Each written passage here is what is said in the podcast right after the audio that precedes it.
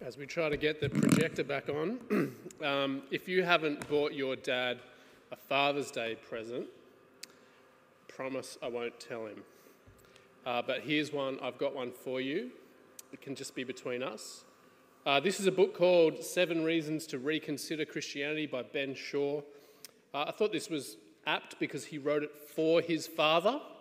Uh, ben is a, a great communicator who points you to Jesus and brings you the gospel in a really fresh and engaging way. Um, he uh, was a great writer and communicator and minister of the gospel. And just before this was published, he died and now inherited all things as he saw Jesus face to face, as we've just sung. So give thanks for Ben Shaw. Take a copy of this book, give it to your dad, give it to someone else. There's two copies up the back. If that's not enough, I've got some more hidden around the place. So come and see me if you've missed out, and I'll get one into your hand tonight. Uh, while we think about Father's Day, we're back. Nice job, Henry. Um, I'm going to pray for Father's Day in light of Father's Day before we jump into the Bible together. I'm praying a prayer written by our friend, the Dean of Sydney, Sydney Sandy Grant. Um, let's pray together.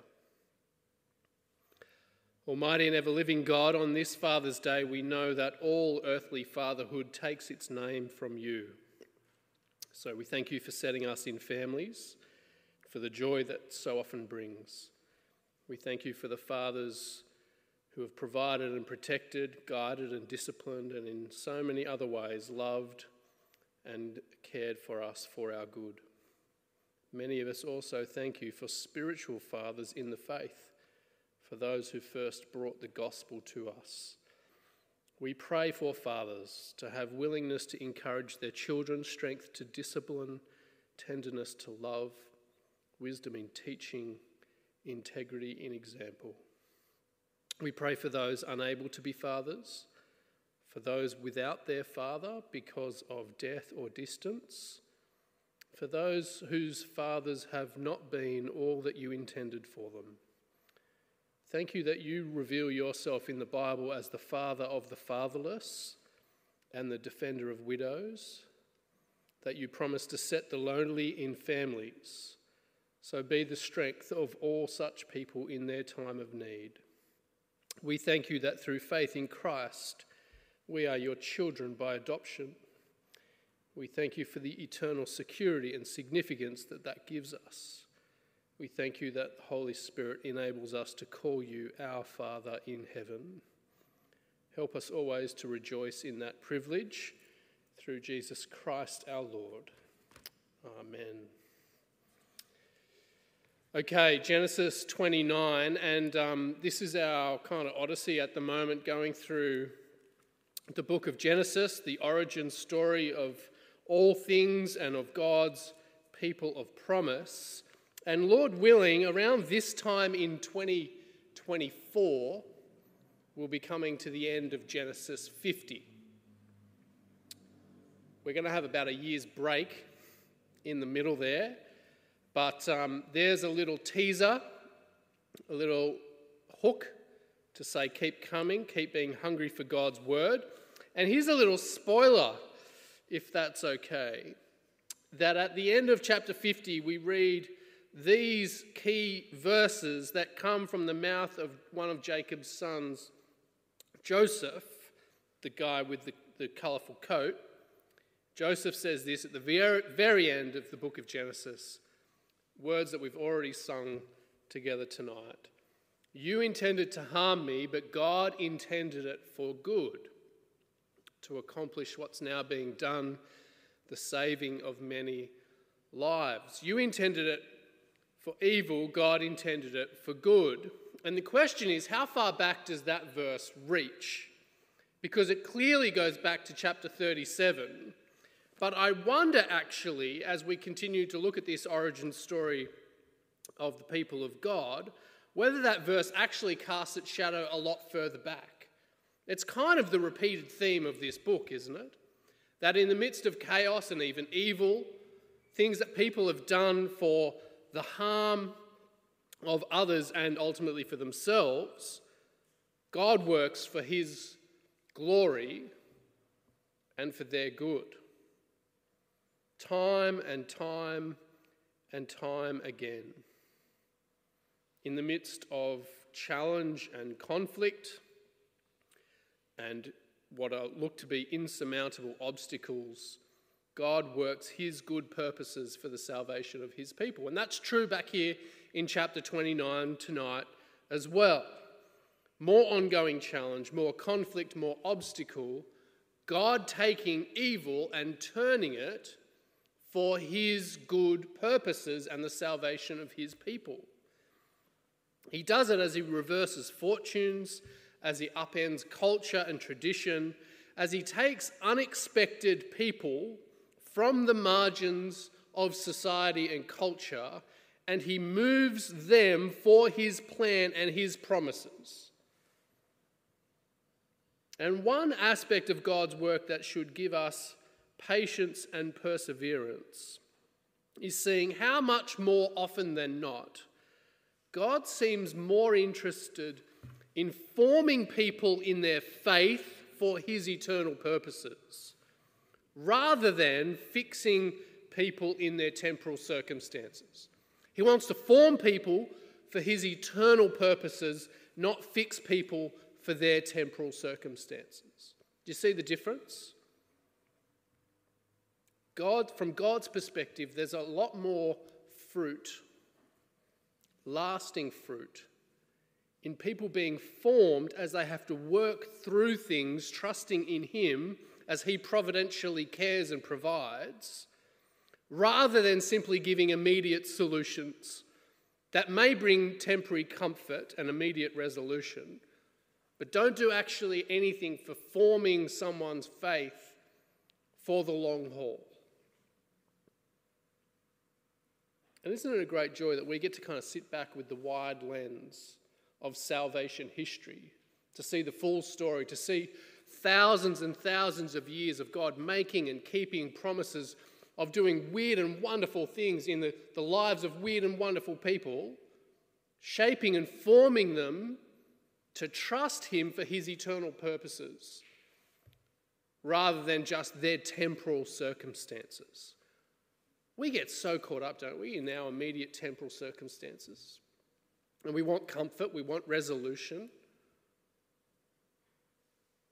But here's the perspective God is much more interested in your long term trust in His eternal purposes than your immediate comfort and resolution.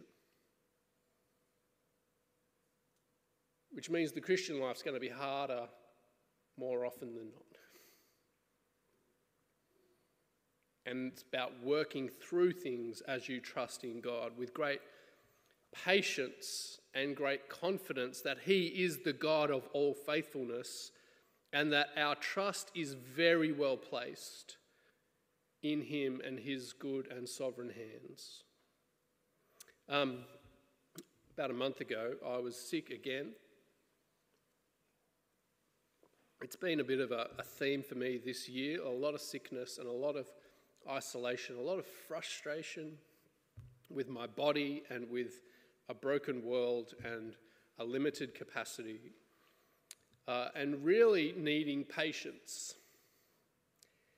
And uh, Jocelyn and I were reading a book together, and this was a quote that really stopped me in my tracks and actually lifted me out of my tracks to help me forget about the temporal circumstances and to fix my eyes on God's eternal purposes.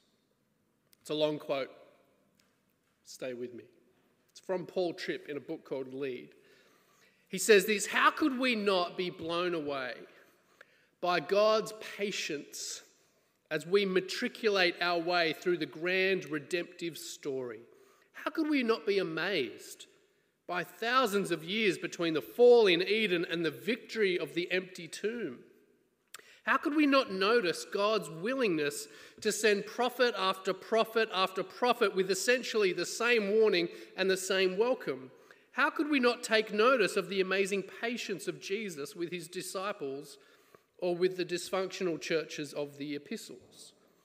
How could we not be comforted by the fact that in patience, God's judgment still waits while his mercy works?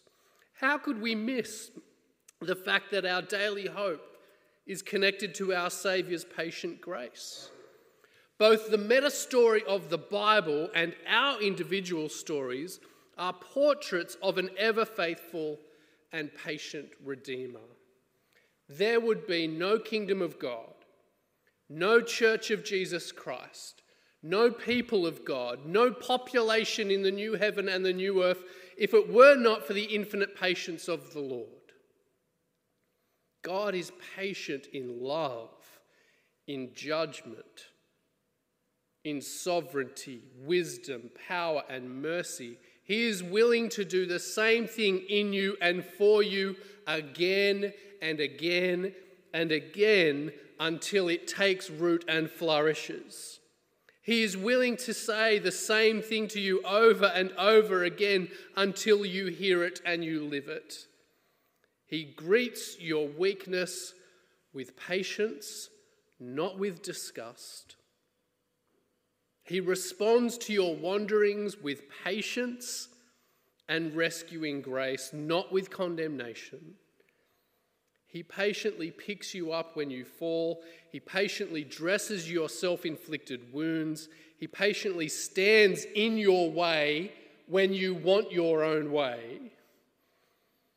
And he never tires of you. He never turns his back on you and walks away. He patiently gives himself to the work that he has begun in you, and he will patiently continue until his work is done. His work is a process, it is not an event. Redemption is longevity work, redemption is legacy work. Redemption takes patience. And the God of all faithfulness has it in spades.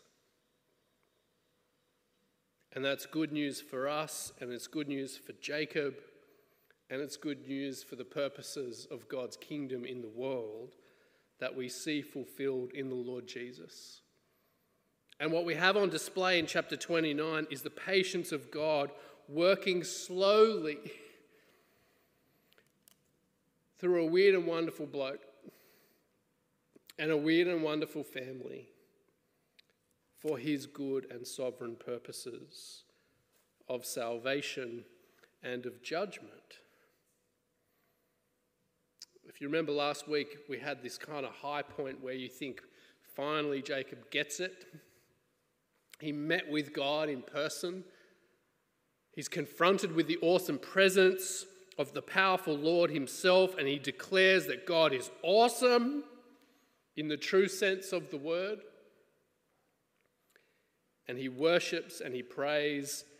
And at the start of chapter 29, he moves on in his journey, and scholars point out that the first words in, in verse 1 say that he has a he lifted up his feet. He has a spring in his step, as you would, having met with God in person in chapter 28. He has a spring in his step, and his journey continues, and yet we have this our spider sense is tingling because we know from verse 1 that he's still moving eastward.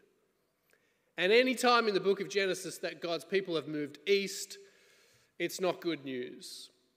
East is away from God and away from the garden. East is the direction of greed and godlessness and vainglory, as Bruce Waltke writes. And that's definitely the case because the God who is with him always and the God who was awesome in chapter 28 all of a sudden vanishes in chapter 29 as Jacob totally ignores and leaves God out of the picture. He doesn't even rate a cursory mention, let alone thanks and worship in this chapter. Jacob is living, having had this great experience, he continues his journey as a functional atheist. The closest connection to God that we hear from Jacob is that he is searching for peace. He inquires after Laban, his uncle. He says, Is he well? Does he have shalom? Am I coming into a family situation of peace? I need peace. He's already said that he's longing for peace. He's hopeful of returning in peace to his father's household. And we're given the good news in verse 6 yes, there's peace. Laban has shalom in his household that Jacob is about to wreck. It's Jacob's presence that will break the shalom, that disturbs the peace and brings family strife as more jealousy, more discord, more dysfunction, and more deception enters into the frame. Lots of writers have pulled together in their analysis the fact that this picture of Jacob and Abraham and Isaac and people of promise all through the Bible arriving at wells at significant moments in redemptive history. That wells have a very physical kind of provision of life and flourishing, as well as a very helpful metaphorical picture of life and flourishing. And so it's a well worn path and it's a well told story of Jacob arriving at the well for this key meeting with his bride to be. And we're wondering about the future shalom of this family and the peace and the life that might come from their children. And the scholars point us to the fact that we see this repeated time and time and time again down through the centuries, and it's fulfilled in the Lord Jesus when he stands in John chapter 4, where? At Jacob's well. In John chapter 4, Jesus stands at Jacob's well, inviting a Samaritan woman from a broken marriage to belong to his people of promise, to be his bride. It's a picture of love to the loveless shown that they might lovely be. It's the love story of redemption. And we have that on display in chapter 29. As readers, we feel how closely this chapter is connected to chapter 24 and the story of Jacob's mother. But Jacob has journeyed not with purpose, but with fear and anxiety. He's running away, remember. And remember in the, the story of chapter 24 and following, where um, uh, Isaac's caravan arrived to find Rebekah, and they brought like truckloads of donkeys and camels and amazing amounts of jewelry and things for the bride price to bring Rebekah into the family of promise. Jacob turns up at the well, having run away in fear and anxiety. He shows up with nothing, it's just him. What does he have? He has his muscles. Remember, Jacob is the homebody. He's the mama's boy who stayed home and didn't go fighting and hunting and, and out in the wilderness with his brother Esau. And so you get this picture of, oh, he's, you know, watching Netflix. All he's working out is his thumbs as he plays on his Xbox. He's the homebody. Mum, make me a sandwich. I don't think so, right? Jacob turns up, and this guy is, is stacked. There's a whole crew at the well. They're like, guys, we've got to wait. We need more people to lift this stone and to feed the sheep. And there's a whole team of us. And Jacob's like, I got it. I'll do it on my own. He brings his muscle, and it's going to be his work, his labor, his muscle that provides for the bride price rather than his family's resources. And so he meets Rachel, and there is this heightened emotion. And we're meant to kind of be brought into the emotion of this impending love story that they're weeping and kissing from the get go. Why? I think because maybe this is the first news the family's received since they sent Rebecca some decades before. The family's okay. Sorta. But here is the news. Here is the reunion. Here is the future. Our family is okay. And so we're brought into the emotion of this scene with lots of tears and lots of kissing as we're about to see this love story unfold. Okay, so we're, we're done with the intro. That's our introduction. Now, this is the sermon. This is what I want you to see. From the rest of this chapter, from verse 15 onwards, I want you to see that Jacob, this is what one writer said this week that's really stuck with me. Jacob continues to be a piece of work, but he's also a work in progress. And I, I love that as a picture of the Christian life that we're all pieces of work and we're all works in progress. Jacob, this piece of work and a work in progress, we see God at work. Even when he's not mentioned or acknowledged, we see God at work through devotion, deception, and discipline. We see it first in devotion as Jacob arrives and then stays with Laban. And after a month, Laban's like, okay, man, what, what do you want for your wages? I should be paying you something. And Jacob says, I'm going to keep working like a, you know, like a mule, the strength of 10 men. I'm going to keep working, but the price, the wage, is your daughter's hand in marriage. You can work seven years and then marry Rachel. Good deal, says Jacob.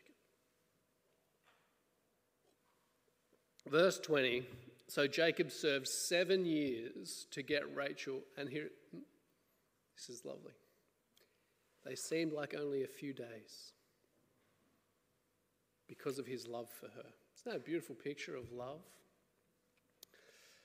Until we get to verse 21, that just all that goes out the window.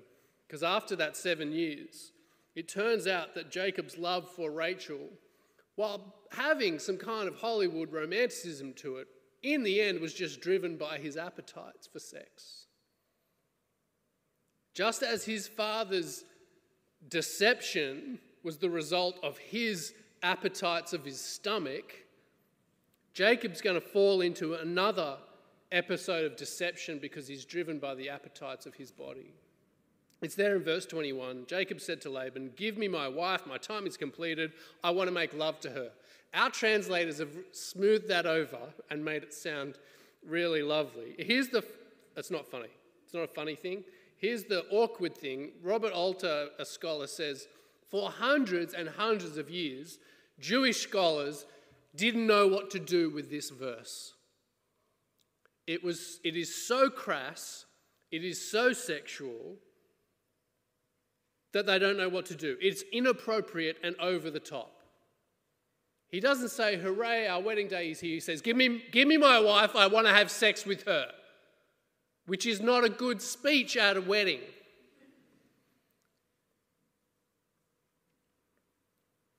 And what you see here is what happens all too often in our world.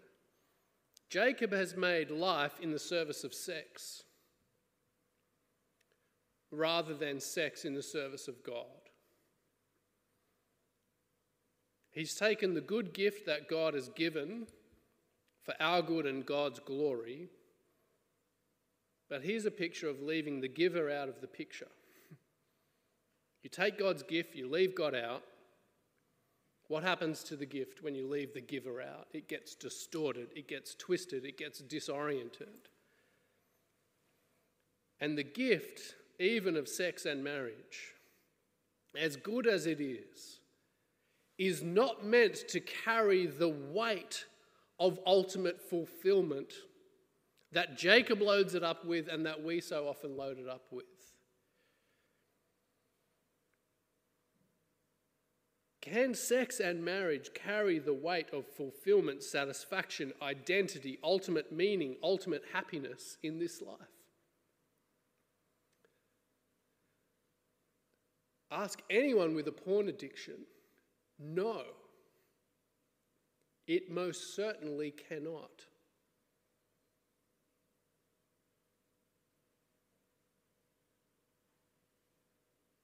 Do not make life in the service of sex, but leave sex for the service of God within marriage, of one man and one woman for life. Someone said to me before the service this morning as they were getting ready to read chapter 29, This feels a lot like the objectification of women. It totally is. On the part of Jacob, give me my wife, I want sex. On the part of Laban, who doesn't prostitute his daughters out, but he treats them like cattle. And it's not a picture of flourishing, it's not a picture of health, it's not a picture of that wonderful picture of Genesis 20 of Genesis chapter 1 and 2. That in God's image God made them male and female to be given to one another in marriage for a one flesh union that glorifies God and produces human flourishing and fruitfulness. And we distort it and we disorder it, and our lives are crushed under the weight, thinking that somehow these relationships and these appetites can bear the weight of ultimate fulfillment, satisfaction, identity, meaning, and happiness, and it just cannot do it. That's what Jacob's been driven by. Devotion, question mark. But also deception. Have a look at verse 22. So Laban brought together all the people of the place and gave a feast, but when evening came, he took his daughter Leah and brought her to Jacob, and Jacob made love to her, and Laban gave his servant Zilpah to his daughter as her attendant. When morning came, there was Leah. Weirdest verse going around. So many questions. So many questions, so few answers. It's a picture of the cover of darkness and the cover of wedding veils and maybe too much alcohol involved. It's a picture of deception, that's for sure. So Jacob said to Laban, What is this that you have done to me? I served you for Rachel, didn't I? Why have you deceived me? Laban replied, It's not our custom here to give the younger daughter in marriage before the older one. And here's why I think Jacob doesn't punch him in the face, or worse. I think that as Laban says that, it's not our custom to give the younger before the older. Jacob's like, yeah, that's what I did. I think he feels the sting that Laban has done to him exactly what he has done to his father. Under the cover of blindness, veiled in his brother's clothes, he went and deceived his father as the younger grasped at the older. here under the cover of darkness and the veil of the wedding. The older is brought in instead of the younger. And I wonder if God is allowing Jacob to experience the deception that he perpetrated, that he might know how it feels that he might have to walk in that trajectory through that path and work through those issues and experience that pain and how the deception eats him up from the inside out.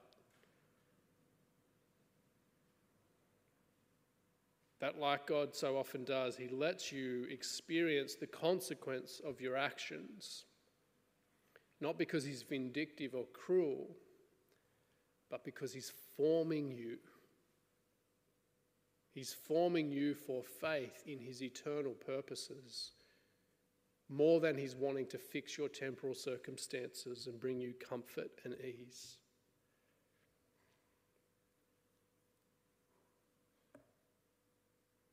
Philip Kern at Moore College writes in his book on Jacob, he says, Sin doesn't pursue Jacob, but God does. Listen to Philip. This is what he says. He said, Jacob can run from Esau, but distance can't separate him from his sin. Sin has an advertised price, the actual cost is always higher. At the same time, the story, because it doesn't teach impersonal cause and effect, it still offers hope that there is a positive side to Jacob's pain because sin doesn't pursue Jacob, God does. God simultaneously opposes Jacob and blesses him. And it's through the good and the bad, and without even a passing mention since Bethel, the Lord Himself works out His purposes in Jacob's life. Even through this deception, again, intended for evil, worked for good to accomplish God's purposes, the salvation of many lives, and the moving forward of His sovereign promises. It happens through devotion, it happens through deception, and it happens through discipline. As Jacob has to remain and experience the consequences of his actions for another seven years. Working that slow, redeeming work, being reminded time and time again of what he did as well as what is done to him. Have a look at verse 28. We're nearly finished. So Jacob agreed, finished his week with Leah. And then Laban, Laban gave his daughter, him his daughter Rachel, to be his wife. Laban gave his servant Bilhah to his daughter Rachel as her attendant. Jacob made love to Rachel also, and his love for Rachel was greater than his love for Leah. And he worked for Laban another seven years.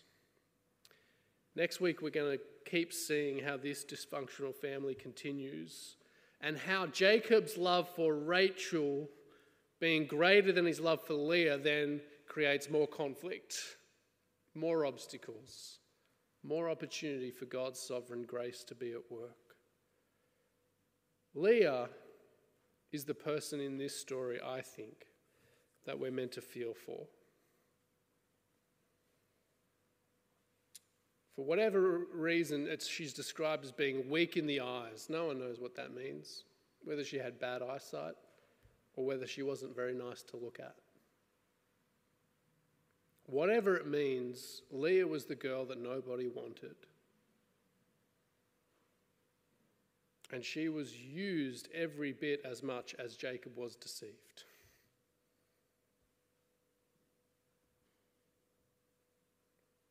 But hear this again from Philip Kern God won't overlook Leah.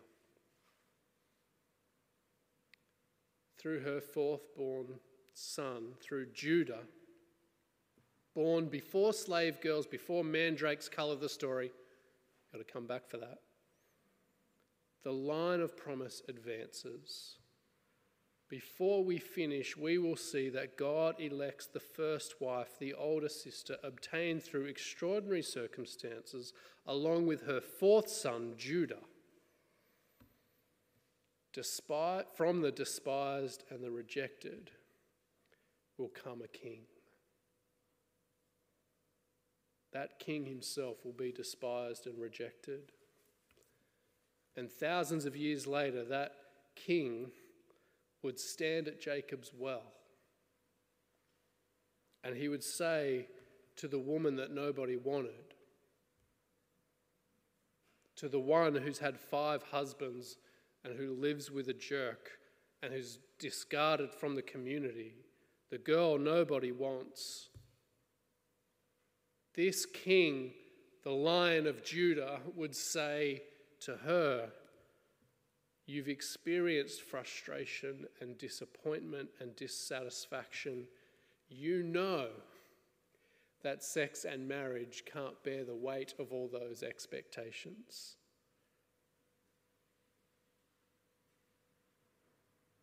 You can't find happiness and fulfillment. Jesus says, I can satisfy, I can bless, I can redeem and I can fulfill your life's longings in redeeming love. So drink deeply from the living water that will overflow into eternal life.